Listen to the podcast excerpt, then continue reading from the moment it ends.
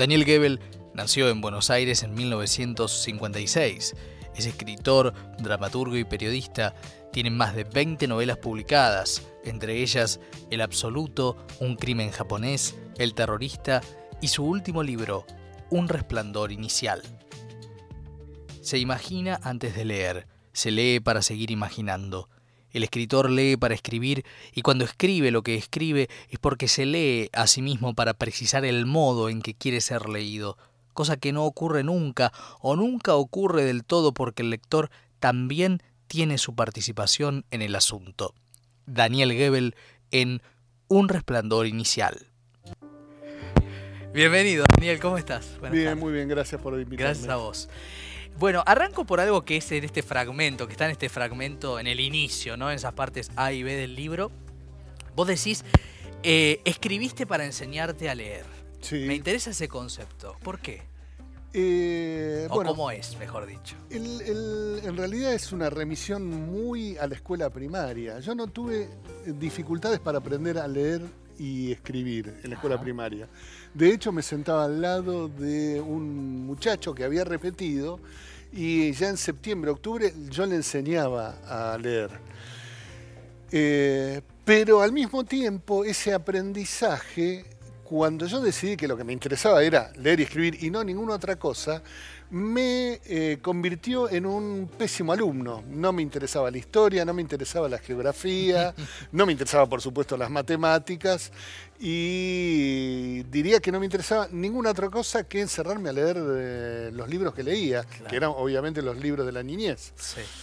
Eh, y en el paso del tiempo, lo que fui descubriendo es que aquello que yo no había aprendido en la escolarización, era algo que de alguna manera, eh, cuando hablo de la escolarización, hablo de los tres niveles, eh, primaria, secundaria y universidad. Eh, era algo que yo necesitaba restituir como saber para escribir algunos de los libros que escribo. Por lo tanto, me tuve que enseñar a leer sobre temas que hubiera conocido tranquilamente en la primaria, en la secundaria y en la universidad. Como a compensar. Como a compensar. Para darte un, ejemplo más preciso eh, y que tiene que ver con la infancia, yo leía apasionadamente a Salgari. Ahora, en los folletines de Salgari, lo que yo leía sobre todo era la pura aventura el acontecimiento donde el, eh, eh, a Salgari estaba a punto de atacarle un tigre, al capitán Yáñez le iba a morder el cuello una víbora venenosa y al fiel Kamamuri le iba a pasar que un, el cris envenenado de un tuareg se le iba a clavar en el cogote. Ahora, leyendo eso, yo salteaba, por ejemplo, las descripciones este, de herboristería, de historia, etcétera, etcétera. Cuando ibas a la acción. Claro, desplazaba y cerraba, el, eh, eh, y cerraba por completo las puertas del placer del saber. Cuando me siento a escribir mi novela La perla de la emperadora, es, eso hace unos cuantos años, diría que tres décadas por lo menos, eh, me doy cuenta que yo pensaba en Salgari, pero mi modo de escribir era eh, reconstituir de memoria aquello que yo había olvidado, es decir, traer del fondo del pozo del olvido lo que yo había leído de manera soslayada y lateral. Interesante. Claro, supongo que será interesante. Y lo mismo pasa en relación a los libros que uno tiene y que de alguna manera ha pasado por alto. Cuando uno se siente a escribir determinados libros para los que necesita alguna clase de información, sí tiene dos cosas. Digo, Borges tenía la enciclopedia británica y además Borges, como digo en el comienzo del texto, Borges fue el, el primer eh, privatizador del saber universal, porque Borges se encargaba y donaba a la Biblioteca Nacional los libros que le interesaban para su propia escritura. Exacto. Bien. Eh, nosotros más modestamente contamos con bibliotecas personales, no la Biblioteca Nacional, o bien Wikipedia, que es una enciclopedia británica mal armada y escrita por una colección anónima de figuras no ilustres. Entonces uno recurre a eso, pero también al sentarse a escribir, de golpe busca zonas de la biblioteca que había obliterado, olvidado, etcétera, etcétera, y las va incorporando. Va reordenando la biblioteca en zonas de saber y de utilidad. Totalmente. Hay, algo que vos decís eh, que me pareció interesante porque es un libro muy interesante en cuanto al, diálogo de eh, cómo se construye la obra. De, de este, creo que es uno de los temas centrales de este libro. Eh, y vos decís que los libros más importantes son los que en definitiva te terminan ayudando a construir tu propia obra. Sí, sin duda, porque en ese sentido los libros importantes son los que a uno le permiten descubrir qué clase de escritor es o desea ser, no cuál es, cuál desea ser, pero no por un acto de deliberación, sino por el efecto profundo que produce en un momento determinado una obra. Efecto que no necesariamente se reproduce después. Digo, yo ahora no estoy releyendo a Salgari, eh, o tal vez no estoy releyendo a Mika Waltari, que es un autor para más adultos. Pero cuando yo leí, por ejemplo, Si no el egipcio, que es un libro del cual me ocupo, Si no el egipcio para mí era más importante que el Quijote. ¿Y por qué? Porque ahí encontré un modelo de escritor que tiene una voz muy particular, este, una voz melancólica, nostálgica, de una vieja sabiduría que se pierde en el tiempo, y porque encontré un modo de relato que parece construir un personaje que viviera infinitas vidas.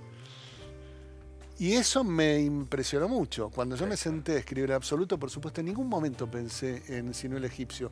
Pero al mismo tiempo me senté a escribir el libro y prácticamente de, eh, manera casi instantánea me di cuenta que era una novela que tenía que contar muchas vidas. O una vida que condensara muchas, o varias generaciones que contaran la diversidad y la totalidad de experiencias que no se limitaban a una vida. Por lo tanto, ahí estaba, a mis espaldas, sino el egipcio. Claro, claro. Y obviamente esa cosa del Aleph que siempre, siempre está presente, ¿no? Vos contás algo muy interesante sobre la escritura al absoluto y me, me gusta esto en cuanto a la indagación para, para compartir con el público respecto del de la búsqueda del escritor, en la búsqueda de encontrar la novela, ¿no? Como si mm. fuese un cuerpo que se puede empezar a palpar. Sí. Eh, vos contás esa historia de ese hotel, ¿no? Ese hotel donde de pronto algunos colegas habían encontrado sus novelas. Exactamente. Y vas en busca de, la novela. Eh, más allá de que me gusta que cuentes la anécdota, te, sumo a eso si hay, hay lugares donde encontrar una novela o si la novela aparece. Eh, me parece que siempre está el deseo. A, ver, uno, uno está como siempre, marcado por deseos que no necesariamente tienen resolución inmediata. Uno lee un libro y dice, ah, me gustaría escribir algo como esto, y después se olvida. Y en determinado momento, que no se puede marcar temporalmente, ese deseo anterior se combina con el puro deseo de escribir. Ahora, en el caso del absoluto, eh, a mí se me habían combinado dos cosas. Yo había leído una entrevista a Rodrigo Fresán, una entrevista o una nota de Rodrigo Fresán, donde él contaba que en el viejo hotel de Villa Sardino le había, se le había ocurrido una novela. Y había leído una entrevista al actor Luis Zembroski donde él decía que en ese hotel de Villa Sardino eh, em, su mujer y él habían concebido a su hija. Entonces yo pensé, bingo, me gustaría hacer las dos cosas. Este, eh, imaginar ahí una novela y tener un eh, concebir un hermanito para mi hija Ana, que tenía un año y un mes. Ahora bien, cuando llegamos al hotel de Villa Jardino, este, yo creí que nos iban a dar una habitación y otra para, para nuestra hija y había una sola habitación y estaba la cama al lado de la cama matrimonial, que además estaba vencida y desvencijada. Llovía todo el tiempo, estábamos todos de mal humor porque no teníamos auto y no podíamos salir a pasear. Este, así que todo era como catastrófico y yo no tenía ni un ni podía darle un hermano a mi hija que se quedó sin hermano eh, ni tenía novela y de golpe el día o dos días antes de que nos fuéramos de esas vacaciones horrorosas, llovidas y espantosas. Llega al hotel, eran, viste que los viejos hoteles de Córdoba tienen el estilo de la década del 40 y había un piano.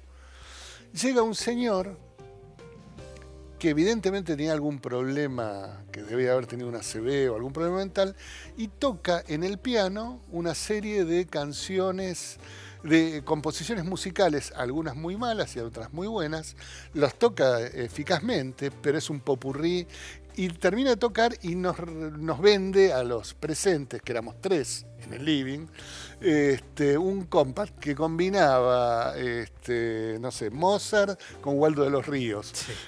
Ponele. O algún tema de Luis Miguel.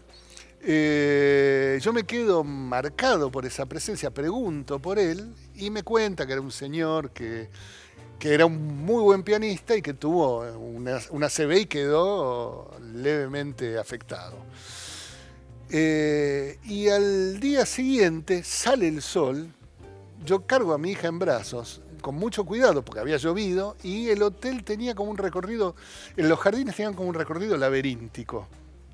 Entonces la cargo con mucho cuidado porque el recorrido era en descenso y yo digo, si me tropiezo, mi hija salta por el aire. Y voy caminando con ella y de golpe se me ocurre, se me mezcla con dos cosas. Primero con un cuento que escribí a los 20 años, que se llama Flores para Felisberto, que es un cuento dedicado en, homenaje a Felisberto Hernández, el gran escritor uruguayo que era pianista. Y pienso en Alexander Scriabin, que fue un compositor de principios del siglo XX ruso, que inventó algo que nadie había concebido, que era una especie de idea de música total, este, que mezclaba influencias teosóficas con, eh, con lo que él inventó que se llamaba el acorde total, y él, eh, concibe una idea propia de la teosofía y que, la teosofía a la vez era un puzzle de filosofía, espiritismo, hinduismo. Y Scriabin eh, concibió una obra total que había que ejecutar durante cinco días en el Himalaya, al cabo de los cuales iban a bajar campana del cielo y el universo se iba a transformar. Es decir, Scriabin inventó en el fondo a Pink Floyd, si queremos.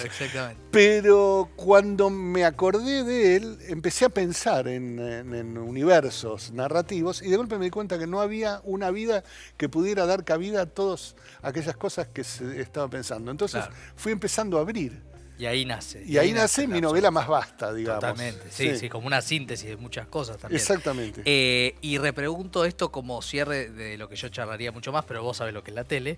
Eh, el tiempo es tiranosaurio. El tiempo es tiranosaurio. Me gusta.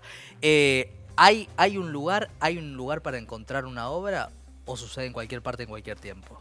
Supongo que sucede en cualquier parte en cualquier tiempo. Para mí es acumulativo. Hay un deseo, hay un deseo, hay un deseo y de golpe encuentra salida no es como el amor que uno sale buscando la novia y eh, se, encuentra con otra.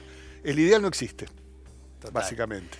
Bueno, hermoso viaje. Gracias, Daniel. Gracias por invitarme. Eh, un resplandor inicial, ¿eh? Daniel Gebel, este libro, me encanta esta colección, lo digo nuevamente, porque uno conoce otro lado de los escritores que a veces no pueden contar, ¿no? Mucho de lo que es la trastienda de la escritura.